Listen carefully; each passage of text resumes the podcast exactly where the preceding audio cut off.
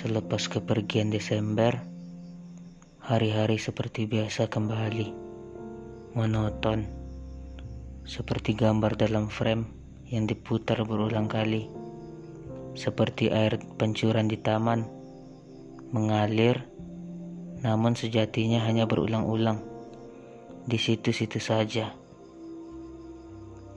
Selepas kepergian Desember, ku ingat kembali senyumanmu, tatapanmu, suaramu, dan genggaman tanganmu kala itu saat kita duduk berdua di taman kala senja turun di kota kita.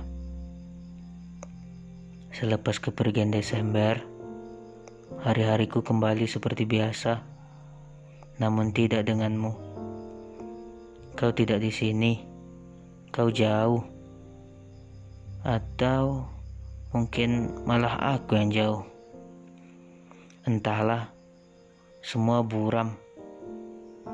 Namun satu yang pasti, bahwa selepas kepergian Desember, selepas kepergianmu,